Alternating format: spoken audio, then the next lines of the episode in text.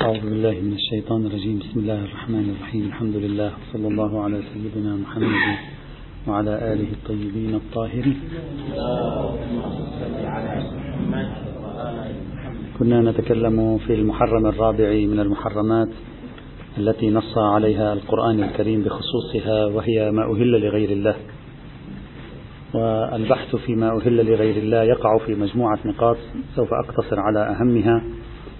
اختصارا النقطة الأولى كانت هل حرم ما أهل لغير الله أو حرم ما لم يهل لله هذه كانت بالنسبة إلينا نقطة مهمة آه، وضعنا لها عنوان الذبح العلماني. نعم.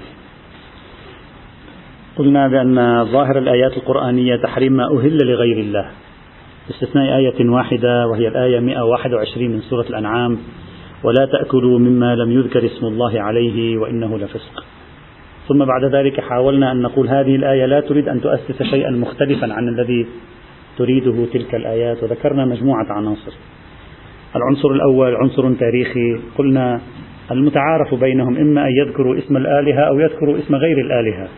فعندما يقول لهم لا تأكلوا مما لم يذكر اسم الله عليه فهذا معناه أنه ذكر عليه اسم الآلهة.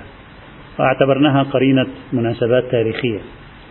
الشاهد الثاني وقد فاتني بالأمس أن أذكره أنا صاير معي مشكلة في في موضوع درس الفقه لأن المادة كثيرة ولا أريد أن أعطي كل شيء لأننا نريد أن ننهي الدرس في سنة فأحذف كثيرا من الأبحاث فأحيانا يغيب عني بعض القرائن وبعض البحوث التي نقولها.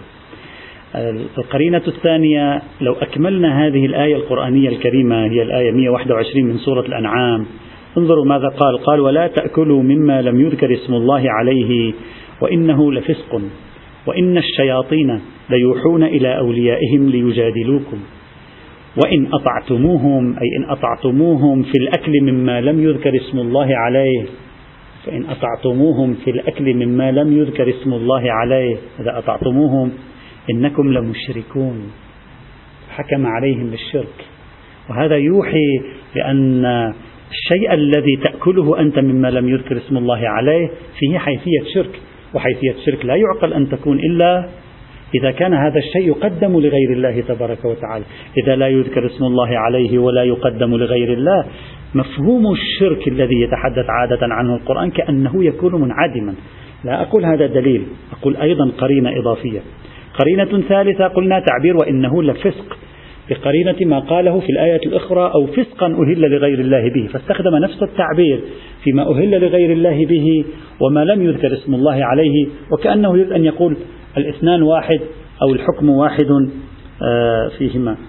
أضف إلى ذلك أن الظاهر الآية القرآنية لا تأكلوا مما لم يذكر اسم الله عليه والفقه الإسلامي يسمح لنا بأن نأكل مما لم يذكر اسم الله عليه. يعني الفقه الإسلامي يقول لك أي شيء ذكر غير اسم الله عليه حرام. لكن الفقه الإسلامي أكثر الأشياء التي نأكلها لا يذكر اسم الله عليها. مثلا في الصيد لا يجب ذكر اسم الله تعالى حال الصيد صحيح أو لا؟ لا يجب. في مأكولات الصيد لا يجب أن تذكر اسم الله تعالى.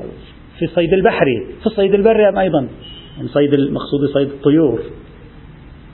إذا أنت حتى لو لم تذكر اسم الله تبارك وتعالى ومات قبل أن تدركه وبه رمقون يعني قبل الذبح اسم الله أين مأخوذ عندنا؟ في الفقه. مأخوذ في الذبح. أما في سائر المطعومات التي ليست بذبح أصلا لم لم يقل أحد من الفقهاء فيما نعلم بأنه إذا لم يكن مذكورا اسم الله عليها فإنها تكون محرمة. الآية مطلقة. لا تأكلوا مما لم يذكر اسم الله عليه. لم تقل. لا تأكلوا الذبيحة التي لم يذكر اسم الله عليها. لا تأكلوا مما لم يذكر اسم الله عليه وإنه لفسق فلو كان مرادها مطلق ما لم يذكر اسم الله عليه فهذا يخالف ما تسالم عليه الفقه الإسلامي بمدارسه. إذ لم يشعروا بأنه هذه الآية تدل على لزوم ذكر الله في غير الذبح. وهذا يؤكد أن هذه الآية القرآنية الكريمة كأنها مرتبطة بذكر اسم غير الله تعالى وعادة أين كانوا يذكرون اسم غير الله؟ يذكرونه في الذبح.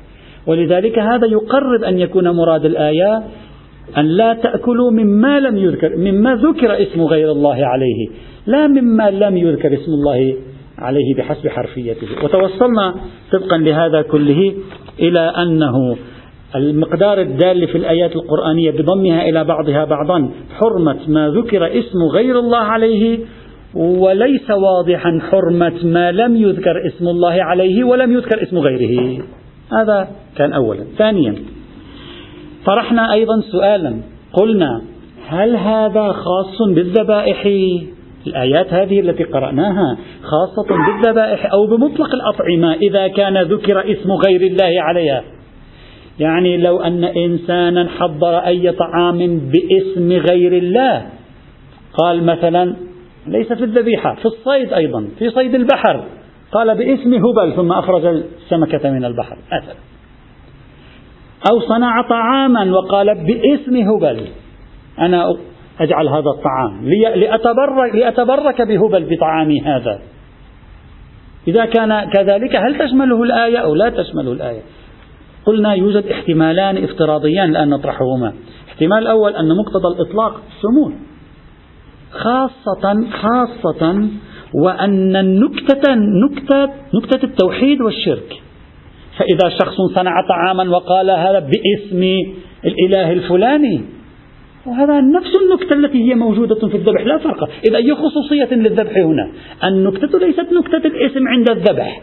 النكتة نكتة أن تتوجه بمطعوماتك بما تصنعه من طعام وشراب لك تتوجه إلى غير الله تبارك وتعالى. وتجعله له تأخذ منه البركة فيه أو تدفع غضبه عنك بتقديم هذا الطعام آه، بتقديم اسمه على هذا الطعام. هذا احتمال. احتمال آخر قد يقول شخص لا الآيات نحملها على ما هو المنصرف عادة عندهم. المنصرف مثلا عادة عندهم هو الذبائح التي كانوا يقدمونها للآلهة. فنقول ما أهل لغير الله به أي الذبيحة التي ذكر اسم غير الله عليها. لا مطلق الطعام الذي ذكر اسم غير الله تبارك وتعالى عليه. بل. الآيات نعم. لا ما أهل لغير الله لا الآيات فيها الدم أيضا. فيها الدم. آه نعم. أي. فقد يقول شخص أن هذا خاص فقط بموارد الذبائح تسريته غير موارد الذبائح يحتاج إلى. نعم. تقديم طعام باسم إله غير الله وهذا حرام. تكليفا ما نتكلم الآن في الحرمة التكليفية. نتكلم في حكم الوضع لهذه الذبيحة. حرمة أكلها هي محكومة بأنها غير جائزة الأكل هذا كان موضوع ثاني. موضوع ثالث هل أن تحريم ما ذكر اسم غير الله عليه هو خاص باعتقادك بألوهية هذا الاسم صاحب الاسم أو لا يشمل مطلق الذكر. قلنا هذه فيها صورتان. الصورة الأولى أن تذكر اسم غير الله ولو مزاحا. وقلنا هذا يبدو من النصوص أنه منصرف عنه. الصورة الثانية أن تذكر اسم غير الله تدينا تقصيا تعبدا لكن هذا الذي هو غير الله لا تعتقد أنت أنه إله. لكن مع ذلك تقدم له هذا هذا الذبيحة لكي تأخذ بركته أو تدفع غضبه عنك. هل نكتة التحريم في الآيات شاملة ما أهل لغير الله به شاملة لتقديم الذبيحة لغير الله ولو لم تكن أنت معتقدا أنها الله؟ لكن تقدمها تدينا واعتقادا وطقسا باعتباره أمرا مقدسا يعني يدخل ضمن دائرة التدين الاعتقادي الديني. ولو لم يكن اعتقادا بالألوهية كمان قلنا في احتمالين أنتم فكروا فيهما. نريد أن نفتح آفاق التفكير في هذه الآيات. في احتمال أن النكتة واحدة هي أن تجعل الذبائح لغير الله تبارك وأنت هنا جعلت الذبيحة لغير الله. وجعلتها لغير الله ليس مزاحا جدا. وجعلتها لغير الله كسبا لبركته. لبركة ذلك الذي هو غيره. حتى لو لم تعتقد أنه إله تشمل الآية. وقد يقال لا هذه الآيات منصرفة إلى ما كانت عليه الحال عند العرب والعرب كانت تعتقد بألوهية هذه الأصنام. بمعنى من معاني الألوهية. فإذا كانت تعتقد بالألوهية لا نستطيع تسرية الحكم على الجهتين فكروا في هذه الاحتمالات مشايخنا الكرام. ربما يعني ربما قليلا ما طرحت هذه القضايا هذه القضية لكن بجد فكروا فيها وتأملوا أطراف دلالات الآية في البيت. راجعوا الآية القرآنية تأملوا في أطرافها. ما النكتة التي تريدها الآية؟ تشمل هذه الموارد. لا تشمل هذه تشمل غير الذبائح. لا تشمل غير الذبائح. تشمل حالة المزاح. لا تشمل حالة المزاح. تشمل حالة الاعتقاد لا بالألوهية بحيث يكون طقسا دينيا ولو لم يكن هناك مفهوم الألوهية أو لا تشمل. فكروا فيها على أي حال. الإهلال لله ولغيره معا بين التحريم والتحليل. قد شخص يقول أنا أذبح الذبيحة وأقول بسم الله وباسم محمد صلى الله عليه وآله وسلم مثلا أو بسم الله وباسم عيسى المسيح. معتقدا أن المسيح نبي. ما معتقد أنه إله. نبي من الأنبياء. هنا ضم اسم الله واسم غيره. سواء على مستوى الصياغة اللفظية أو على مستوى التوجه القلبي على التقديرين أنت خذ القضية على التقديرين. هل في إشكال أو لا؟ هل الآيات تريد أن تقول هذا اللحم حرام أو لا؟ نحن ما نتكلم الآن في الحكم التكليفي. الحكم التكليفي حرام أو حلال بحث آخر. نتكلم في الذبيحة في المطعوم والمشروب. هنا على المبنيين. إذا بنينا على أن المعيار هو ذكر اسم الله سبحانه وتعالى. هذا ذكر عليه اسم الله. وهذا يصدق على أنه ذكر اسم الله سبحانه وتعالى. إذا كان المحرم ما لم يذكر اسم الله عليه وهذا ذكر اسم الله عليه. إذا كان المحرم ما لم يذكر اسم الله عليه هذا يصدق عليه ذكر اسم الله عليه فلا يكون محرم. إذا كان المحرم ذكر اسم غير الله عليه وهذا ما أيضا ذكر اسم غير الله عليه. إلا أن يقال إن هذا إن المراد بذكر اسم غير الله جعله لغير الله دون الله. فهنا لا يصدق أنه جعل لغير الله دون الله إذ هو جعل لله ولغير الله تبارك وتعالى. إلا أن فكروا في هذا الذي سأقوله المزاج القرآني وخصوصا قضية الذبائح وما تعرفه الشعوب عن قضية الذبائح للآلهة وللمقدسين عندهم. المزاج القرآني في هذا الموضوع بملاحقة أطراف هذه الآيات مزاجه مزاج التوحيد. نكتة القضية هي نكتة التوحيد.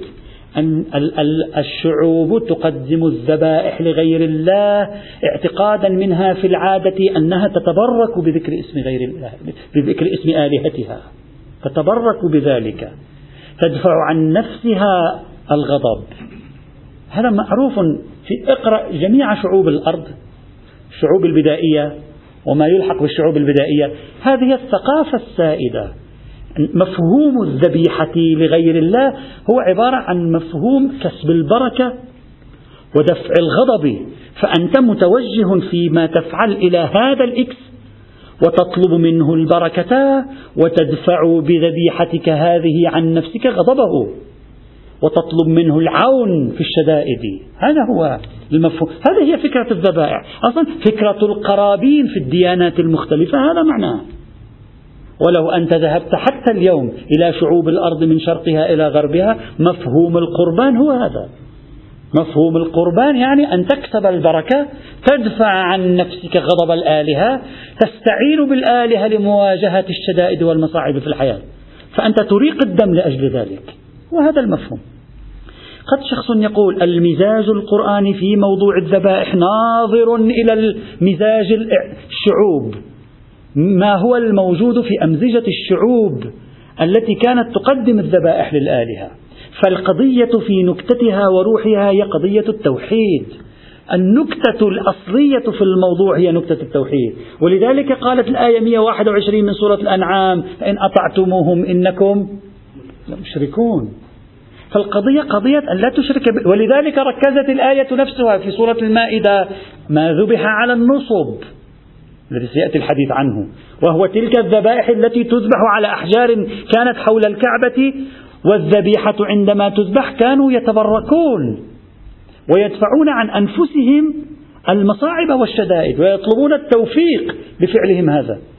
إذا إذا لاحظنا المزاج القرآني في هذا الموضوع قد يقول شخص هذا المزاج مزاج توحيدي والمزاج التوحيدي لا يقبل بسوى الله مع الله أبدا. يعني المزاج التوحيدي لا يقبل أن تقول أنت تقدم الذبائح لله ولغير الله.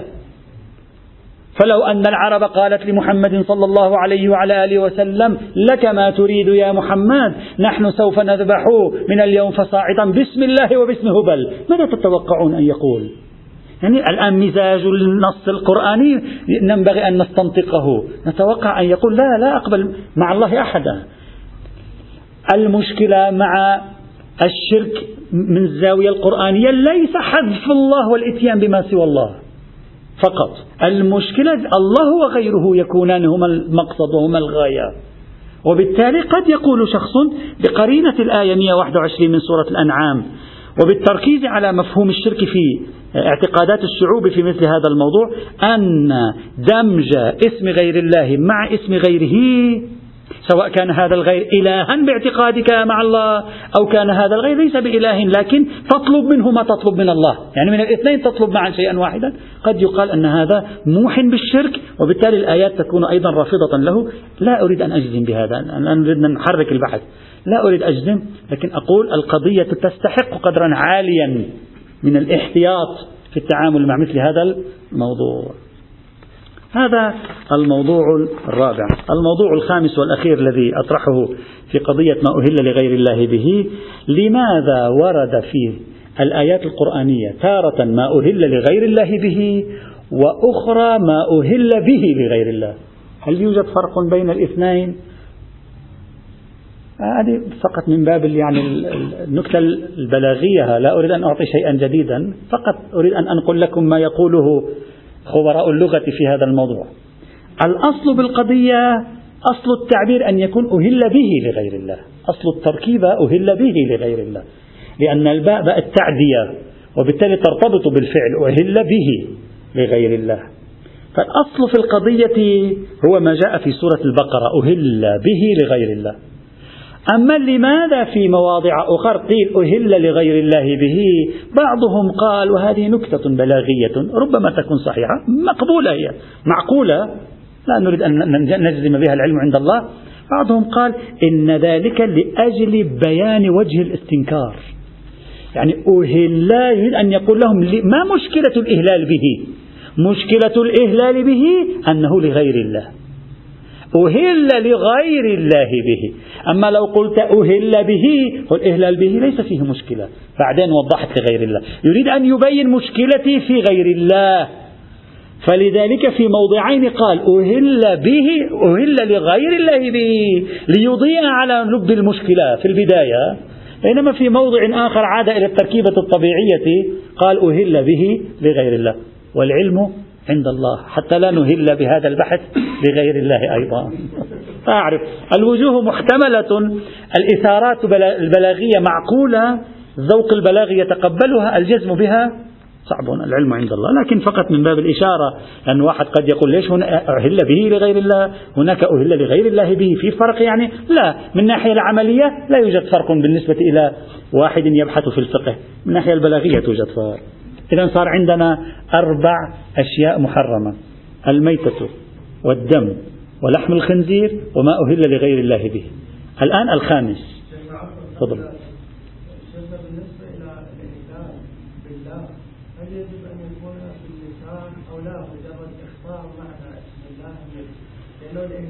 نعم أنا هذا بحثته والآن لو أنت رأيتني أنا حدثت صفحتين. أنا بحثت هل الإهلال لفظي أو هو مسألة قلبية؟ لكن لا أريد أن أطيل كثيرا لأجل ذلك خلاصة الفكر يحتمل أن المراد بالإهلال اللفظ لأن ظاهر الكلمة في المعجم اللغوي رفع الصوت بالشيء فتكون مرتبطة بالجانب اللفظي. لكن أنا سويت دراسة لغوية قلت أهل لي يعني وجود اللام أهل بشيء لي تعطي إيحاء بأنه قدم هذا الشيء له. وبالتالي الجانب الاعتقادي الجانب النفسي الذهني القلبي هو. فهذه الذبيحة لك يا الله. فيكون لب اللباب هو تقديم الذبيحة له. يعني عندما أنا ذبحت هذه على اسمك. والتعبير اللفظي كاشف عن هذه. لا أكثر ولا أقل. احتمالين موجودين وخوش التفات يعني كلامكم سؤالكم في محله لكن أنا أحيانا أحذف بعض الفصول حتى لا نطيل كثيرا.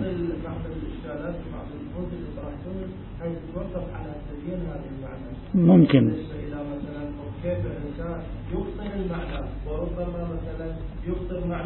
وهو دفع الشاء وكذلك ما شابه ذلك بالضبط. نعم نعم صحيح حق معكم. الخامس الأفراد المتفرقة وهي المنخنقة والموقوذة والمتردية والنطيحة وما أكل السبع. المنخنقة البهيمة التي ماتت بالخنق. قالوا كانت العرب تأتي بالبهيمة تضعها بين خشبتين. ثم تخنقها. طبعا ليس هذه هي الطريقة الوحيدة. كان هناك طرق متعددة. الصياد كان يأتي بحبل أيضا يخنق الفريسة فتموت بحبل الصائد. ويقال بأن المجوس كانت تقتل الحيوان بال يعني تستخدم وسيلة الخنق لقتل الحيوان. لا أدري هكذا ذكر بعضهم. ليس عندي تحقيق. الموقوذة ما معنى الموقوذة؟ الموقوذة هي التي تضرب حتى تموت. يعني أنت تجعلها تموت بالضرب. تضرب تضرب بها إلى أن تموت. ويقال بأن العرب يقال العرب كانت تضرب البهيمة حتى تموت إكراما للآلهة. يعني هذا واحد من تعابير إكرام الآلهة. طبعا هذا هذا نوع من المواضيع إخواني الأعزاء في غاية الأهمية كان نسوي دراسات عنها، مثلا يوجد كتاب كتب باللغة العربية قبل سنتين الدم في الأديان. كيف الأديان تتعامل مع موضوع الدم؟ الإسلام، المسيحية، اليهودية. الدم له له يعني له معنى له بالتعبير الفارسي باري معنى إيه؟ له حمولة معنى معنى في, في الأديان. ما يتعامل معه أهل الأديان كما يتعامل الإنسان اللي هو خارج إطار الأديان الدم له خاصة يعني فجميل الإنسان يستقرئ كل الأشياء المربوطة بالدم ثم يحاول يشوف الدين الإسلامي كيف يتعامل مع فكرة الدم ذهنيا عاطفيا مشاعريا على مستوى البدن. كيف يخلق حاجز بين الإنسان والدم؟ نفس هذه الأمور أيضا. جميل أن أن ندرس أيضا مثلا كيفية تعامل بعض الشعوب منها مثلا العرب قبل الإسلام مع آلهتهم. كيف كانت العادات التقاليد؟ ما الذي كانوا؟ الآن ما كنا نتصور مثلا أنه يجي واحد يضرب الشاة تقربا للآلهة. يعني وسيلة ما كان يتصورها الإنسان. لا تبين أنها مثلا تنسب إلى العرب أنهم كانوا يفعلون ذلك. هذه يسمونها الموقوذة. طبعا بعض المرويات أيضا تقول الموقوذة هي التي ماتت عن مرض. مرضت فماتت. هذا أيضا كلام. ولكن هذا يبدو لي احتمال بعيد. مرضت فماتت ميتة هذه. تلحق بالميتة. المتردية التي سقطت من أعلى النطيحة التي نطحها ناطح كالثور. وما أكل السبع طبعا مش ما أكل السبع وخلص وأكلها وترك العظام يعني لأن إذا ترك العظام ما بقى لنا شيء حتى إلا ما ذكيتم يعني. لا حتما ليس هكذا. إنما يعني أكل منها شيئا بحيث استطعنا أن نلحقها ونذبحها. حتى يصبح هناك معنى لقوله إلا ما ذكيتم. هذا هو التعريف اللغوي لهذه الكلمة. الآن نريد أن نتوقف أيضا عند بعض من النقاط. المتصلة بهذه العناوين. النقطة الأولى هل هذه العناوين أخذت على نحو التعيين أو على نحو المثالية؟ يعني مثلا لو أننا أطلقنا على حيوان ما رصاصا أطلقنا عليه رصاصا وكان يجهز أن يموت فلحقناه وذبحناه. هل يكون مشمولا للمنخنقة والموقوذة والمتردية والنطيحة وما أكل السبع إلا ما ذكيتم أو لا هذه إلا ما ذكيتم خاصة فقط بهذه. يعني هل هذه لها خصوصية أو هذه ليس لها خصوصية؟ هناك طرق كثيرة يمكن أن نقتل بها الحيوان غير هذه. هذه التي كانت رائجة في زمانهم. لكن الآن طرق كثيرة إلى ما شاء الله يمكن أن يقتل آه، الحيوان. بالصعق الكهربائي يمكن أن تصعقه فيشرف على الموت فأنت قبل أن يموت تذبحه وهذا يصدق عليه. والمصعوق إلا ما ذكيتم مثلا. نعم وموارد كثيرة. فهل هذه العناوين تؤخذ على نحو الموضوعية أو تؤخذ على نحو الطريقية المثالية لمطلق حيوان أشرف على الموت بسبب من الأسباب الخارجية ونحن تمكنا من اللحوق به وذبحه قبل أن يموت. الكثير من العلماء قالوا هذا مذكور على نحو المثالية فقط وإلا لا خصوصية لهذه الحيوانات أصلا. وبالتالي ينبغي أن نقول كل حيوان أشرف على الموت بفعل خارجي فهذا حيوان ملحق بالمنخنقة والموقوذة والمتردية والنطيحة يكون حراما إذا لم ندرك زكاته. هذا الموجود وهذا يبدو أرجح يعني من باب المثالية لا خصوصية لمثل هذه الحيوانات لغيرها يعني. وإلا يلزم وإلا يلزم في الحيوان الذي نطلق عليه الرصاص ثم بعد ذلك نذهب ونذبحه أن لا يذكى. يفترض أن يكون حينئذ مثلا حراما لأن الميتة هي ما مات حتف أنفه هذا حرام مثلا. والمنخنقة والموقودة والمتردية خاصة مثلا. فنقول هذا ليس بمذكى ليس حرام ليس بمذكى. لا يرتبط عليه عنوان التذكية وهذا بعيد. هذا أمر. إذا هذه النصوص ليست مأخوذة على نحو الموضوعية وإنما على نحو الطريقية. البحث الثاني في موضوعنا هنا. إلا ما ذكيتم هذا الاستثناء متصل أو منقطع؟ هذا يهمنا جدا. هل هذا الاستثناء متصل أو هو استثناء منقطع؟ في البداية إلا ما ذكيتم لابد أن نعرف إلا ما ذكيتم راجع لمن؟ قلنا سابقا إلا ما ذكيتم راجعا من عند المنخنقة إلى ما أكل السبع وليست راجعة من الميتة ولا علاقة لها بما أهل لغير الله به. فإذا من المنخنقة إلى ما أكل السبع في استثناء له وهو إلا ما ذكيتم. هذا ذكرناه سابقا. طيب. السؤال الثاني هل هذا الاستثناء متصل أو منقطع؟ بعد أن عرفنا أن هذا الاستثناء يرجع إلى المنخنقة والموقوذة والمتردية. هل هو استثناء متصل أو هو استثناء منقطع؟ إذا قلنا هو استثناء متصل المعنى واضح. أنا راح سترون أن النتيجة ستكون مختلفة. إذا قلنا استثناء متصل يعني المنخنقة والموقوذة والمتردية والنطيحة وما أكل السبع هذه حرام إن ماتت قبل أن تذكوها المنخنقة والموقوذة والمتردية والنطيحة حلال إن ذكيتموها. هذا يصبح هذا معنى الاستثناء المتصل. أما لو قلنا الاستثناء منقطع فيصبح معنى الآية هكذا. إن الله حرم عليكم المنخنقة والموقوذة والمتردية والنطيحة أبدا. هذه محرمة. يعني كل حيوان يموت بالخنق كل حيوان مخنوق. كل حيوان تردى كل حيوان نطح فهو حرام خلاص. إلا ما ذكيتم استثناء منقطع. ما معنى استثناء منقطع؟ يعني الميتة حرام الخنزير حرام المنخنقة حرام نقطة. لكن اعلموا أن الحيوانات التي تذكوها هي حيوانات محللة.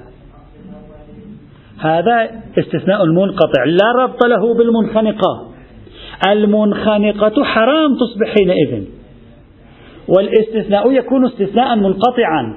فلو فرضنا أن الحيوان المنخنق أدركته وذبحته قبل أن يموت من غير المعلوم أن يكون حلالا على تقدير الاستثناء المنقطع.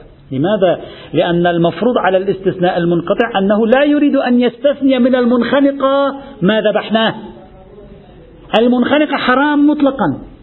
يعني كل حيوان يخنق فهو حرام.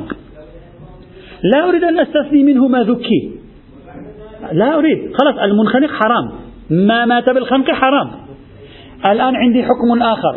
وكل حيوان مذكى حلال.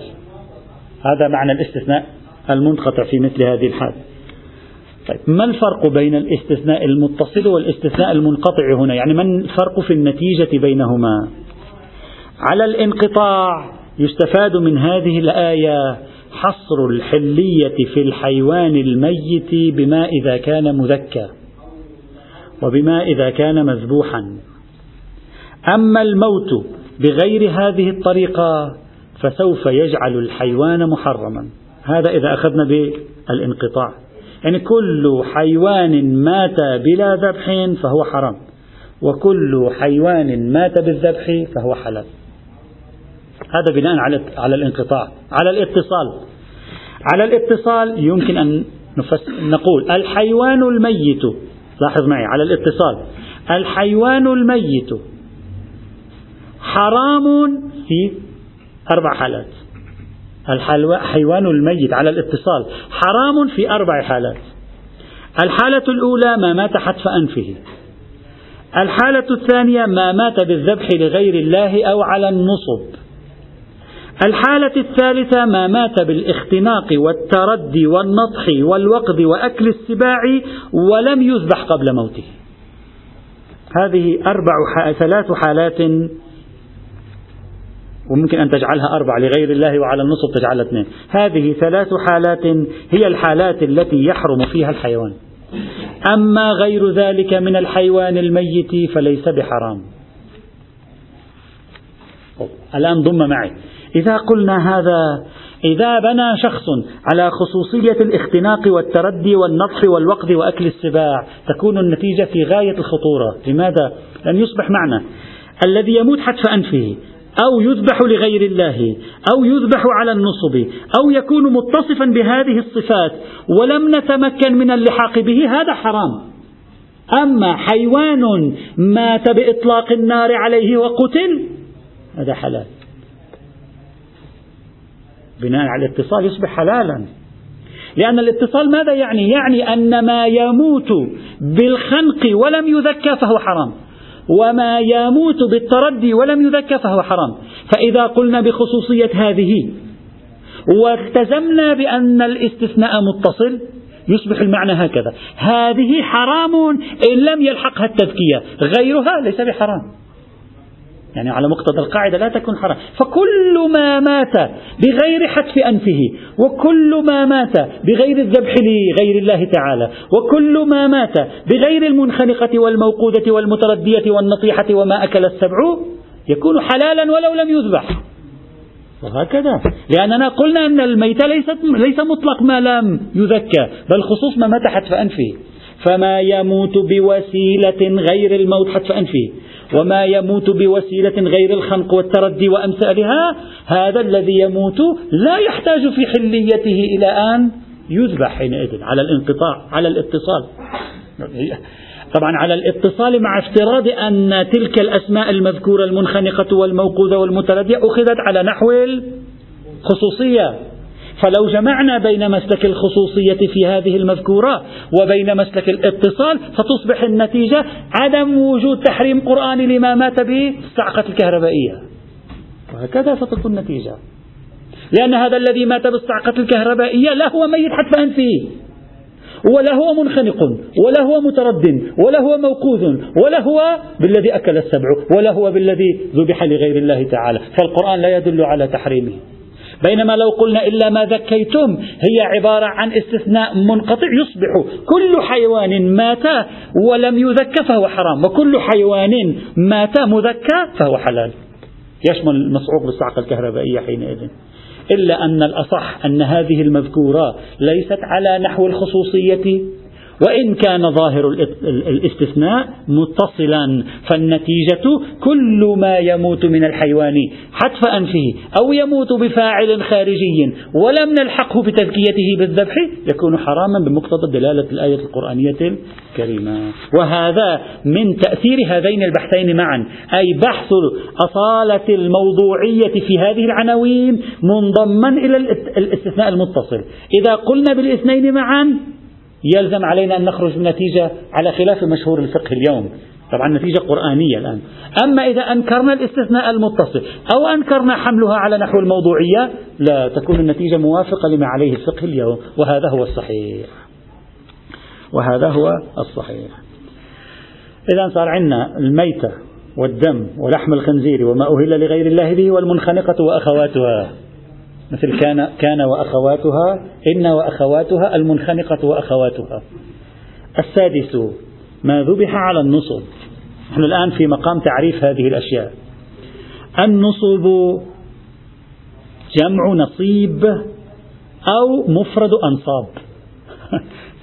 لأن أمر كلمة النصب ملتبس. إما نصب هي جمع أو هي مفرد. إذا النصب كانت جمعا فمفردها نصيب. وإذا النصب كانت مفردا فجمعها أنصاب. والمراد بالنصب على ما هو المعروف بينهم إما نفس الأوثان التي كانت على الكعبة أو حجارة كانوا يضعونها في البيت الحرام. ويقال بأن العرب وضعت في أطراف منطقة البيت الحرام المحيطة بالكعبة ثلاثمائة وستين حجرا. حجارة مثل صخرة يعني موجودة. وقيل ثلاثمائة. وقيل ثلاثمائة ونيف وستون. وقالوا العرب إما حسب عباراتهم تعبدها وهذا بعيد ما كانت تعبدها. ما معروف عن العرب عبادة الأحجار هذه. العرب تعبد الأصنام كانت. أو تقدسها لقدسية الصنم. وقدسيتها أتت من أن عليها يضعون الذبيحة فيذبحونها للصنم. يعني في أحجار كانوا يأتون بالذبيحة بالغنم عليها يضعونها عليها ويذبحون للآلهة. يذكرون اسم الإله ويذبحون للآلهة. فسميت بالنصب. وقال تعالى إنما الخمر والميسر والأنصاب والأزلام رجس من عمل الشيطان فاجتنبوه كما مر معنا سابقا. وبالتالي سنفهم هنا أن الأنصاب لا يحرم الذبح على الحجارة. يعني إذا واحد جاء الآن جاب حجر وخلى الشاة على حجر وذبحها ستحرم؟ لا أكيد لا تحرم. يجب علينا أن نعرف السياق التاريخي. إذا فصلنا أنفسنا عن السياق التاريخي سوف نفتي بحرمة الذبيحة المذبوحة على الأحجار. في حين لو فهمنا السياق التاريخي وهنا أهمية فهم السياق التاريخي سنعرف أن ما ذبح على النصب أي ما قدم للآلهة غير الله تبارك وتعالى.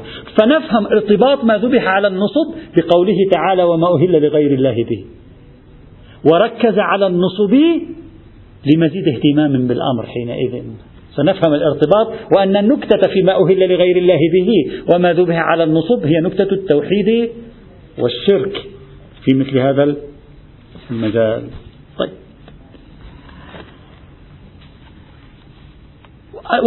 الأقرب في الفهم أن النصب هي عبارة عن أحجار وليست أصناما وهي أحجار مقدسة. وبالتالي التحريم حينئذ يكون تحريما دينيا في هذا الإطار. هذا معنى كلمة النصب. أما بناء عليه لا يوجد شيء جديد في موضوع وما ذبح على النصب. وما ذبح على النصب يعني الذبائح التي تقدم لغير للآلهة غير الله. قرابين قرابين تعبير القرابين. ستكون هذه ملحقة بما أهل لغير الله ما أهل لغير الله عنوان عام وهذه قرابين أمام الإله تذبح. فلا لا جديد في الأمر. العنوان السابع الاستقسام بالأزلام وهذا هو آخر العناوين المذكورة في آية سورة المائدة اللي هي أكثر الآيات التي ذكرت عناوين مفصلة في موضوع الأطعمة الخاصة. الاستقسام بالأزلام سابقا أشرت إلى أن هناك معنيان اختلفوا في أمرهما في ما معنى الاستقسام بالأزلام. المعنى الأول أن الاستقسام بالأزلام العربي كان إذا أراد أن يسافر أو يخوض تجارة ذهب إلى سادن الكعبة. وسادن الكعبة كان عنده شيء يضع فيه سهاما سهام. وليس لها ريش كما يقال. واحد مكتوب عليه افعل أو أمرني ربي افعل. وواحد مكتوب عليه أمرني ربي لا تفعل. وواحد غفل غفل ما معنى غفل؟ يعني لا يوجد عليه شيء. لا أمرني ربي ولا نهاني ربي. أمرني ربي افعل نهاني ربي لا تفعل. وواحدة غفل فكان يخلط السهام سادن الكعبة ثم يخرج واحدة. فإن خرجت افعل ذهب. وإن خرجت لا تفعل لم يذهب. وإن خرجت غفل أعاد حتى ينقطع النفس غفل هم مرة ثانية غفل هم مرة ثانية حتى يخرج إما افعل أو لا تفعل فيحدد سفره أو تجارته على أساس ما خرجت له السهام وهذا هو المعنى الذي قلنا سابقا بأنه اختاره الشيخ محمود شلتوت رحمه الله وأفتى على أساسه بحرمة الاستخارة الشائعة عند كثير من المسلمين خاصة في الوسط الشيعي. وقد كتب بعض تلامذة السيد البروجردي رحمة الله تعالى عليه وهو الشيخ الصافي الجلبلكاني له رسالة في الرد على الشيخ شلتوت في مسألة الاستخارة في هذا الموضوع يمكن الإخوة أن يراجعوه. هذا التفسير للآية يخرج الآية عن بحث الأطعمة والأشربة. كليا هذا المقطع انتهى بحث الأطعمة والأشربة سيأكل السهام هو لا يأكل السهام بعد ما في أطعمة وأشربة انتهى. فهذا المقطع لا علاقة له ببحثنا. أصلا لا علاقة له ببحثنا. التفسير الثاني وهو التفسير الذي مال إليه علماء الإمامية أكثر. خاصة في سياق دفاعهم عن مشروعية الاستخارة. ماذا يقول التفسير الثاني؟ يقول لا القضية لا علاقة لها بسادن الكعبة. القضية قضية جزور جمل جمل. الجمال لها أسماء كثيرة بحسب أعمارها وأشكالها عند العرب. يأتون بجزور بجمل فيذبحونه فيقطعونه قطعا. ثم يأتون بسهام يعني. يريد أن يلعبوا قمار. فبعض والسهام لها. ماحل ما أدري شنو طافح صافح. لها أسماء كثيرة لا نريد أن نطيل. فإذا أنا يضعون هذه الخلطة الأوراق مثلا ويقسمون الجزور. ورقة مثلا لك ثلاثة أجزاء من هذا الجزور. ورقة لك سبعة أجزاء من هذا الجزور. يقسمونه على أجزاء كثيرة. ورقة لك خمسة. ثلاث أوراق ليس لك شيء. فإن خرج ليس لك شيء تدفع أنت ثمن الجزور. أنت تدفع والذي خرج له يأخذ. فالقرآن حرمها. إذا كانوا أن تستقسموا بالأزلام بهذا المعنى تصبح الآية لها علاقة بماذا؟ بالقمار. تصبح لها علاقة بالقمار. طيب ما مناسبة ذكرها هنا؟ مناسبة ذكرها أن هذا الجزور سيؤكل. هذا الجزور لن يأخذه الذي قامر عليه حتى يضعه في الشمس. أو حتى يأخذ صورة سيلفي معه. سيأخذه سيأكله. فيكون هذا الجزور حراما حينئذ. فيكون للقضية نوع ارتباط بالأطعمة والأشربة فعلى تقدير ثمة ارتباط على تقدير لا يوجد ارتباط. نحن في بحث الاستخارة في الجزء الثالث أو الرابع من كتاب دراسات فقه الإسلام المعاصر. بحثنا هذا الموضوع. قلنا بحسب الشواهد التاريخية والحديثية لا يوجد ما يؤكد لنا أن معنى الاستقسام بالأزلام هو الأول أو الثاني. لا نعرف. الاحتمالات متساوية. توجد شواهد لصالح الاحتمال الأول توجد شواهد لصالح الاحتمال الثاني. فلا نستطيع أن نثبت به حرمة القمار ولا نستطيع أن نثبت به حرمة الاستخارة. وبهذا رددنا على استدلال الشيخ شلتوت الذي قال بتحريم الاستخارة وقلنا لا لا دليل على تحريم الاستخارة لا من الكتاب ولا من السنة. وإن, وإن قلنا بأنه لا دليل على استحباب الاستخارة الاستشارية. هذا توصلنا إليه هناك. قلنا لا يوجد دليل أصلا على استحباب الاستخارة الاستشارية. من استخارة السبحة والقرآن وذات الرقاع وغير كلها لم ينهض دليل معتمد يمكن الركون إليه فيها. نعم قام دليل على الاستخارة القلبية وعلى أو على نوعين من الاستخارة الاستشارية. قام دليل معتبر عليه. النوع الأول وهذا سبحان الله فيه روايات صحيحة. والذي فيه روايات صحيحة هجره الناس. والذي فيه روايات ضعيفة أو محل نقاش في صحتها عمل به الناس. الذي فيه روايات ضعيفة حتما أو محل نقاش في صحتها هي خيرة السبحة التي ظهرت في القرن السابع الهجري أو الثامن على ما أذكر وقبله لا يوجد شيء اسمه استخارة السبحة. وخيرة القرآن وخيرة ذات الرقاع وفيها رواية محل نقاش وأمثال وخيرة الطيرة أو خيرة الطيور خيرة الطيور التي ظهرت في القرن الحادي عشر والثاني عشر. وقبل ذلك لم يكن لها وجود وذكرها المحدث البحراني في كشكوله. ولها طريقة تفصيلية طلسمية تحتاج إلى شخص خبير بالبرامج الكمبيوترية حتى يستطيع أن يلتقطها. في حين شرحناها بالتفصيل هناك آه، في الكتاب وفي الدرس. هذه الاستخارات الاستشارية التي إما رواياتها قطعا ضعيفة أو محل نقاش. أما التي رواياتها صحيحة على أغلب المباني الرجالية فهي اثنين. الأولى أن تصلي لله تبارك وتعالى وتتوجه إليه وتدعوه أن يجعل لك الخير ثم تتأمل فما يلقى في قلبك تأخذ به. وهذا لا يفعله الناس. يعني تفكر وتتأمل هذا لا يفعله الناس.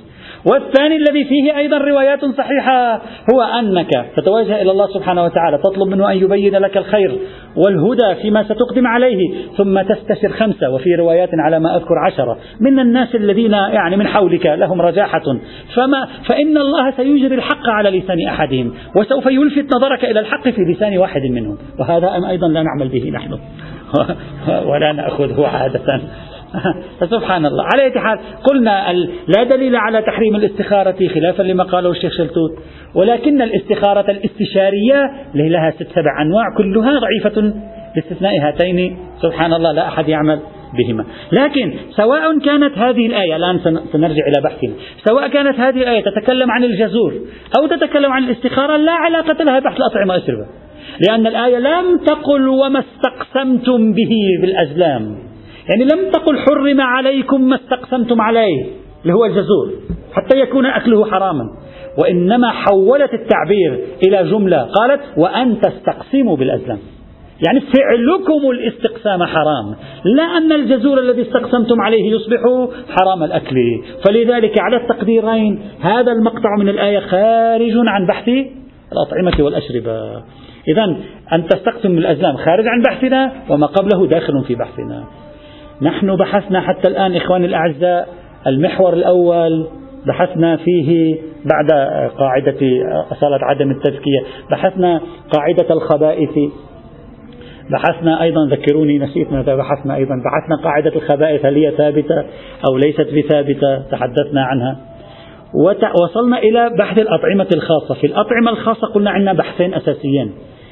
كل واحدة من هذه الأطعمة الخاصة لابد أن نبحث بها. ما هي؟ بحثنا هذا خلصنا بعد.